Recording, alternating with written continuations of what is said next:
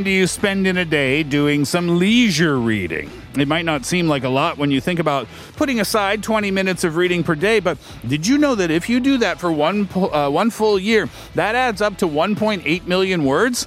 And with the average number of words in an adult book being roughly 90,000, that means you would have read 20 books in just one year. It sounds very doable, doesn't it? Also, experts say that reading helps reduce stress by 68%. So I guess I know what my plans for the weekend are going to be. It's Saturday, October 16th, 2021. I'm Steve Hatherley, and this is The Steve Hatherley Show.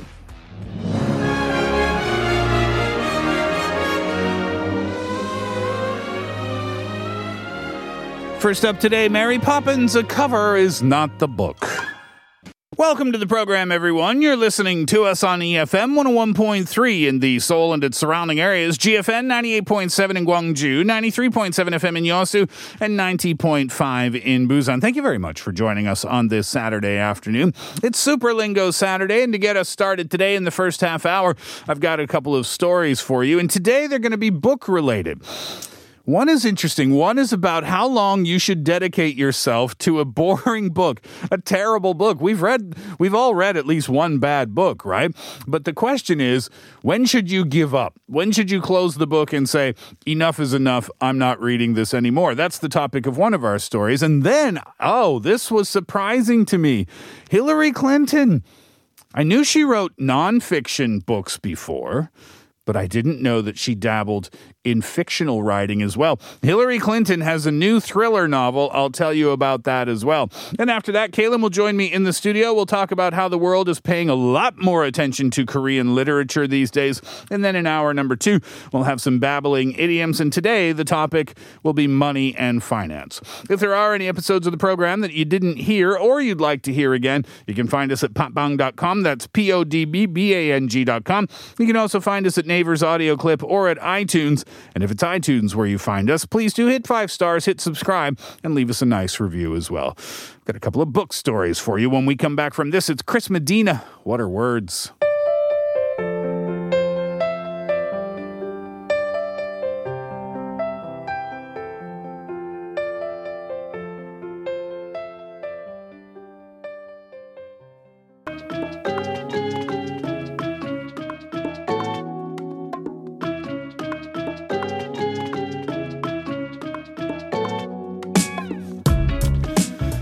Call it the 20 page rule when you're talking about how much of a book you should read before you throw it away.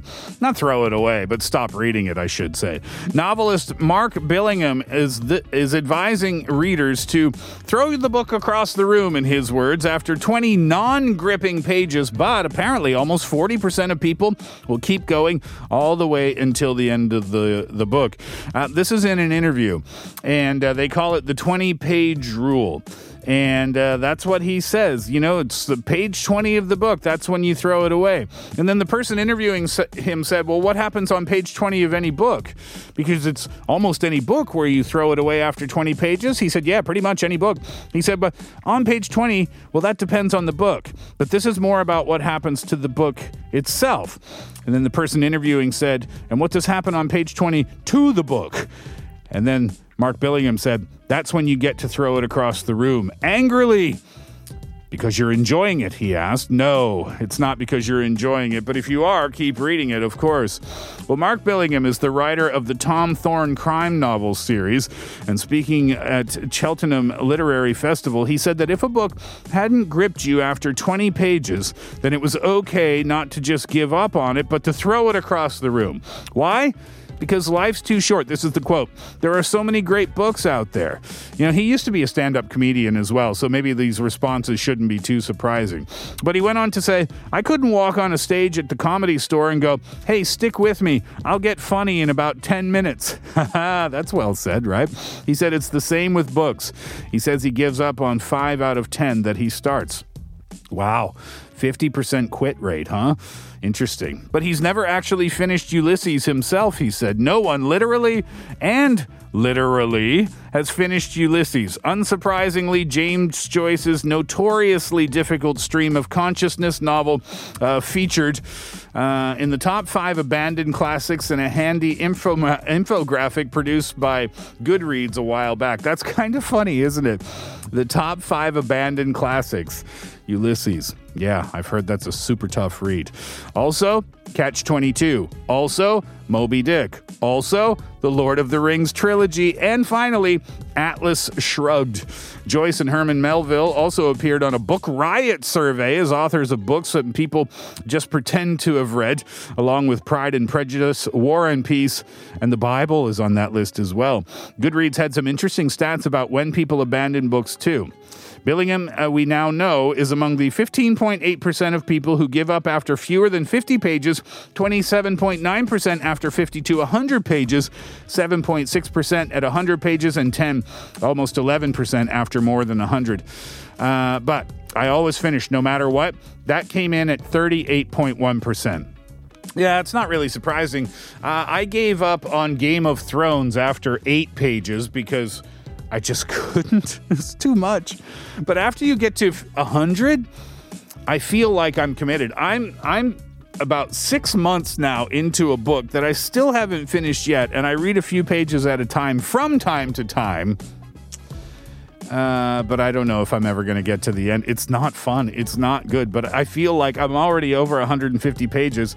Now I might as well see it through and see at least see what happens in the conclusion, right? Fun story. 20 page rule. Throw it across the room if you're not having fun. Here's Tessa Violet. Bored.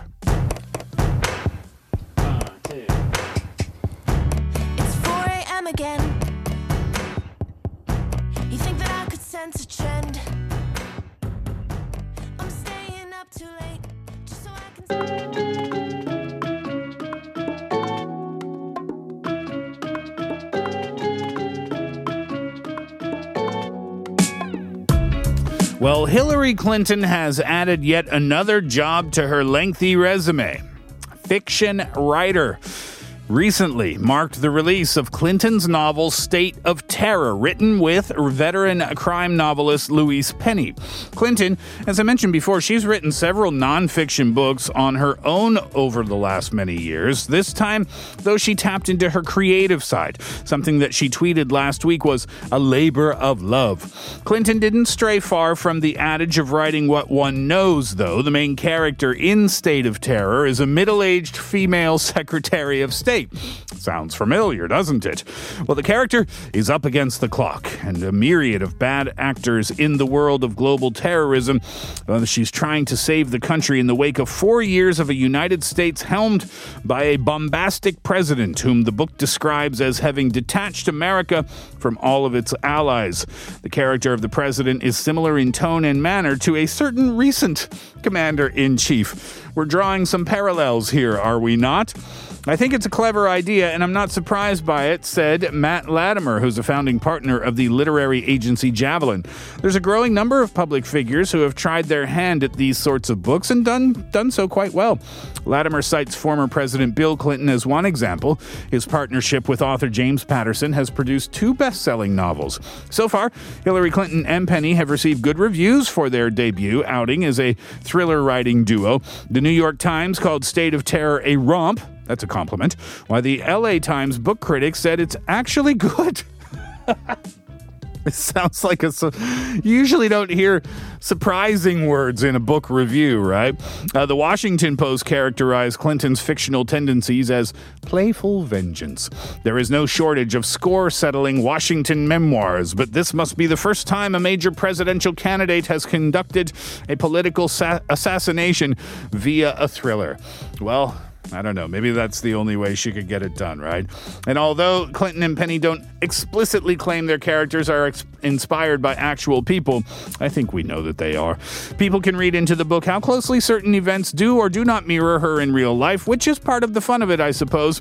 That, again, is a quote from Latimer about the book's speculation factor.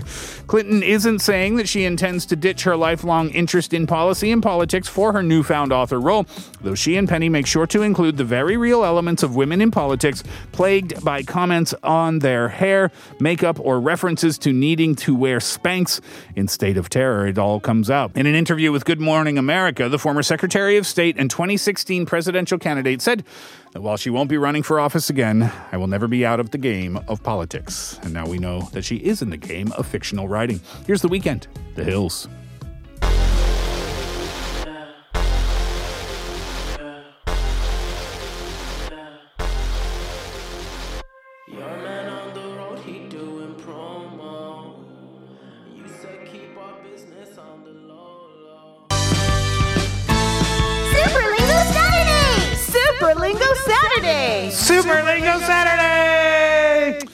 Superlingo Saturday on a Saturday afternoon, and Kaylin is in house. How you doing today, Kaylin? I'm doing great, Steve. How about yourself? I'm wonderful, thank you. What are we talking about today for Superlingo Saturday? Korean literature.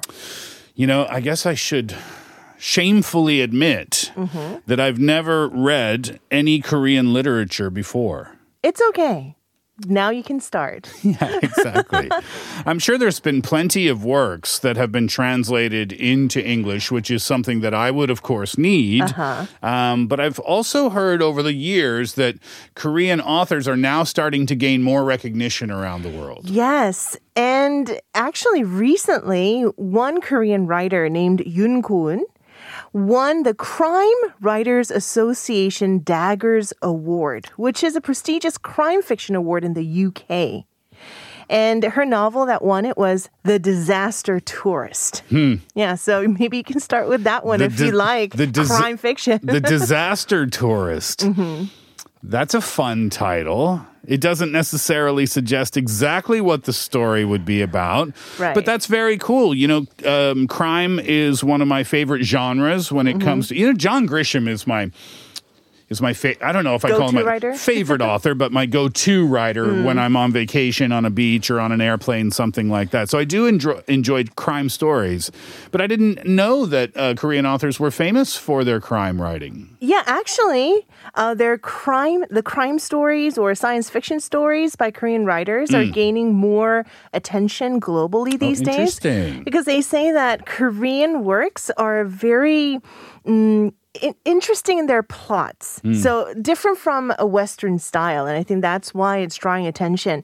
And, you know, if you think about it, I think it's time that Korean literature gains a lot of attention because what we've had Korean dramas, Hmm. K-pop, Korean movies, Mm-hmm. drama series, and now it's time for literature works. The obvious next step, right? Yeah, because a lot of TV dramas, if you think about it, and even movies, they are based on a lot of literary works, mm-hmm. right?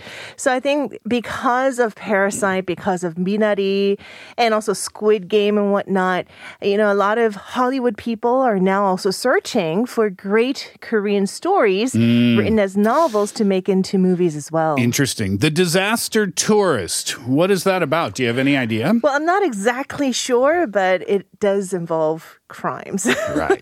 yeah, I haven't read it myself, so I'm not.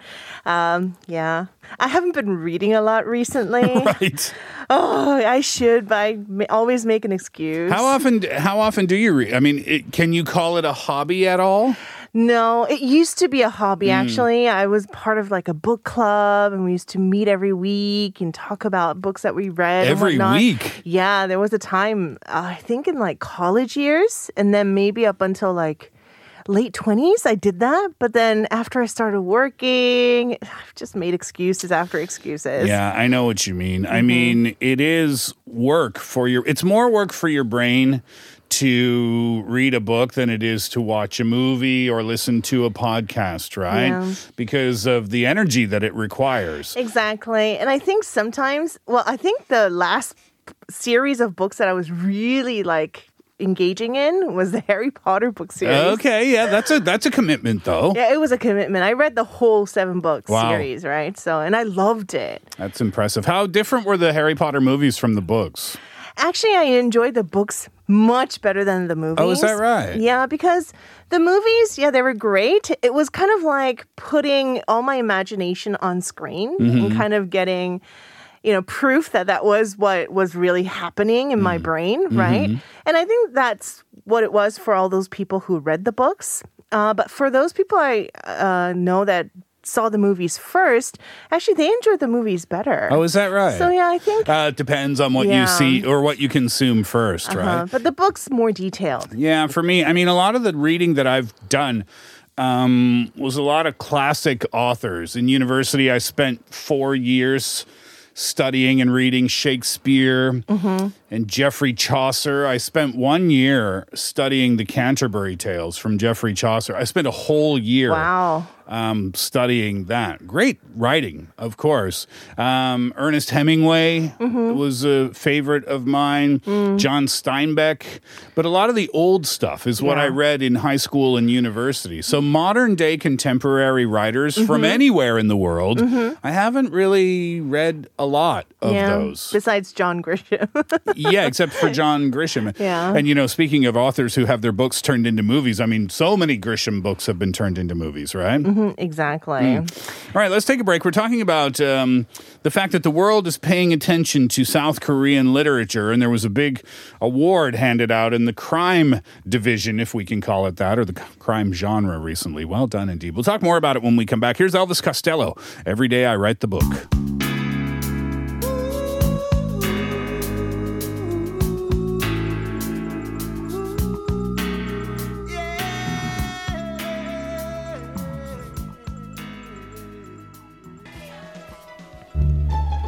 Steve, do you know where fish keep their money? Where? In the riverbank. How wise. But do you know where polar bears keep their money? uh, where? In the snowbank. Oh, duh. So, getting back to the topic of South Korean literature, I understand that there was an interview published uh, not so long ago uh, with an agent um, in a Korean media outlet here talking about South Korean literature's overseas expansion. Yeah. Exactly. And uh, this agent talked about how there's such a great future for Korean literature, including the facts that I already told you, like how, you know, Hollywood is searching for Korean writers because of the success of movies and whatnot, but also because of how the plots and the materials that Korean writers use for their plots is very unique and enticing in that way. And you know, they talk about uh, the the person, uh, the agent talked about how Korean literature is fatalistic. So it talks a lot about fate. Right, and the plotters, uh, um, the plotters is one uh, novel that's gaining also a lot of attention, and as well as the origin of species. These books, you know, they talk about how people are born into the fate of being a serial killer and an assassin, not because of events that happened Okay. that made them into the serial killer Uh-huh. because of revenge, which, if you think about it, is kind of like the plot of most Western movies. So, kind of like a nature effect as opposed to a nurture effect. Yeah, something like that. So I Uh-huh. guess that's one of the selling points for these novels. Okay. Yeah. I wonder why that's a selling point. Is it because you- Because it's different, I think. you see the the villain Mm-hmm. in the book as someone who doesn't have control over their actions maybe Hmm. or control over their destiny maybe, maybe, Yeah. maybe that's why. so you have a little bit more sympathy for that villain perhaps I guess. In a lot of Korean novels, they say that the characters in the story don't find the truths in the end, Hmm. Which kind of makes the reader think more, right? Yeah, that's true. That was true of Parasite. And I remember a lot of people saying that after they watched the film is that they felt very uncomfortable. Mm-hmm. And I think that the reason people felt uncomfortable after watching Parasite is that there wasn't anyone to cheer for. Yeah, I mean, everyone was bad. exactly. There were reasons to feel sorry for everyone, but yet everyone was making uh, mistakes and or um, just not a great person in general, right? I know, but which was a great representation of just people in general too. Yeah, exactly. So I think you're right. It does make you think, but we're used to stories like the Avengers, for Uh-huh. example, where there's a clear superhero and a clear villain, and Uh-huh. in the end, the superhero will defeat the villain. We all know what's coming. Right. So it's a it's a refreshing, different look at maybe humanity itself, or just even basic storytelling. Mm-hmm. So a lot of Hollywood people are kind of digging that ending right now. You know, they're like, "Oh, this is how you can end a story, and Mm. It still captures the audience." So I think that's one selling point, and that's what the agent was talking about as well in the interview. We'll talk more about this when we come back. Here's Kate Bush, Wuthering Heights.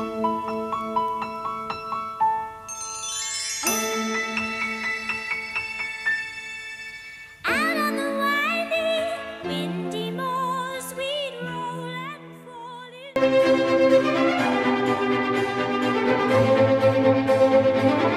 in. Language fun fact.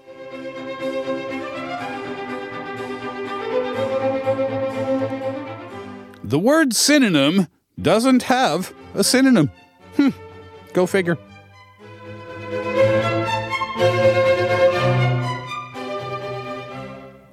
We heard um, Kate Bush's track, Wuthering Heights, before uh, or as that break. And that's something that we always had to read in school. I'm sure it's still in a school curriculum Yes. uh, somewhere around the world. But I wonder, you know, and that's that book has been, um, I think it was Emily Bronte who wrote that, right? Yeah. Um, that book's in, been in school curriculums for a long time. I wonder if we'll see different styles of books come into school curriculums, like these true crime genres, not because it's about crime, but because it can bring up conversation about humanity for young people and what it means to be human and what it means to make mistakes and things like that. Yeah, I mean, I think it's a great resource for debates, you Mm. know, for kids to really think about social problems Yeah. or sho- social distances, Yep. you know, and stuff like that. So, yeah, I'm pretty sure. I mean, when I went to high school uh, in the States, I lived in a very Asian populated area. Mm-hmm. So, one of our books that we had to read was the Joy Luck Club. Okay, that yeah, was, yeah. So, depending on where you are in the States, and, you know, I guess things could change in the future. Oh, Maybe course. we will see one of these Korean literature books. That would be nice. school curriculum. What else did they discuss then in the interview? Uh, well, that's about all that they discussed. Mm-hmm. Um, you know, that like strategies also. You know, what is the great the greatest or best way to market these Korean books, and of course, social media to target the younger audience. Uh, but to kind of end off the segment, I wanted to share a couple of Korean novels that have been translated into English that you know, are already famous in Korea. So I think for a lot of Koreans who have read these books in Korean to challenge themselves to read them in English as well, because they already are familiar with the storyline, right? And I think for learning languages, it's a great way to um, learn language by reading a book. But if you already know the plot and know the storyline in Mm-hmm. Yeah, detail, that helps, right? It helps a lot. Yeah. And also another list for you, Steve, if you want to pick up a Korean Okay, book. sounds good. So give us some to read then. Okay, so The Plotters by Kim Eun-soo. Uh, in Korean, it's 설계자들, uh, mm-hmm. uh, written by Kim Un-su. Uh, in English, it's spelled U N S U. Uh, but anyhow, The Plotters uh, will be. It's a thriller. So if you like thrillers, you can read that.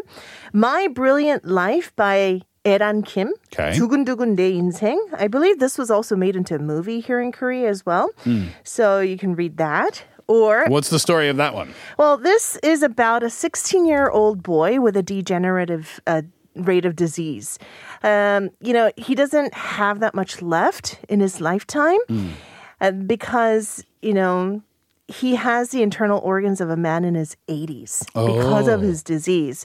So before he dies, he has a gift that he wishes to give to his parents, uh, which is his plan. And he writes, write the story of my parents from the very beginning and give this to them on my 17th birthday instead of giving them a college diploma. Okay. So it's really sad, but at the same time, it shows the quality of life mm. and the how brilliant one's life could be, even though it's very short. Mm, sounds like a very heavy story. Yeah, heavy. What mm-hmm. else?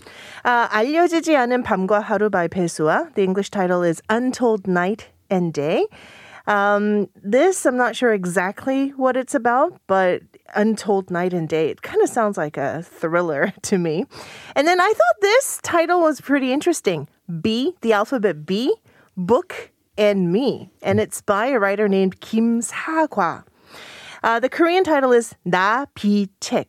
So I think it's a dual meaning because nabi is like butterfly. Right. So maybe because it's a coming of age novel. Mm. So if you connect that with uh, Butterfly, sure, butterfly, yeah. So um, there's also another one called The White Book by the writer Han Gang, who's really really famous already. Um, she said that she wanted to talk about or write about everything that's white. Okay. So each chapter is about an object that is white in color. But from what angle does she write about that? Uh, I'm not 100% sure, but it's a novel. Oh, So, interesting. yeah, I thought that was interesting. That sounds very unique. Yeah, very unique. The title in Korean is Hin. Hmm. That's which means white. Right. Yeah, so it's interesting. Is there any strategy then, I wonder, that can be employed to get these books more well known in international markets? Um, a lot of Korean books, as I did my research, you know, I, we started off with talking about a book that won the Crime Writers Association Award.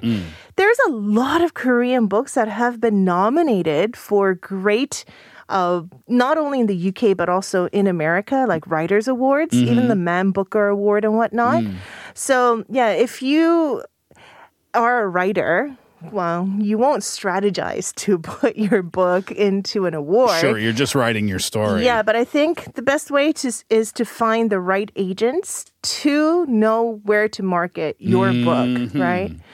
Yeah, so I mean, if you are searching for a Korean book, then search for Korean books that won awards in America or the UK, Yep. and maybe start from there. Yeah, and try and find them translated into your language if you're not uh, Mm-hmm. Familiar comf- with English yeah, or, Korean. Or Korean, yeah, exactly. Uh, very good. All right, we'll leave the first hour there. Hang around for hour number two. Superlingo Saturday will continue, but we switch topics over to babbling idioms. Here's Belle and Sebastian to finish the first, wrapped up in books.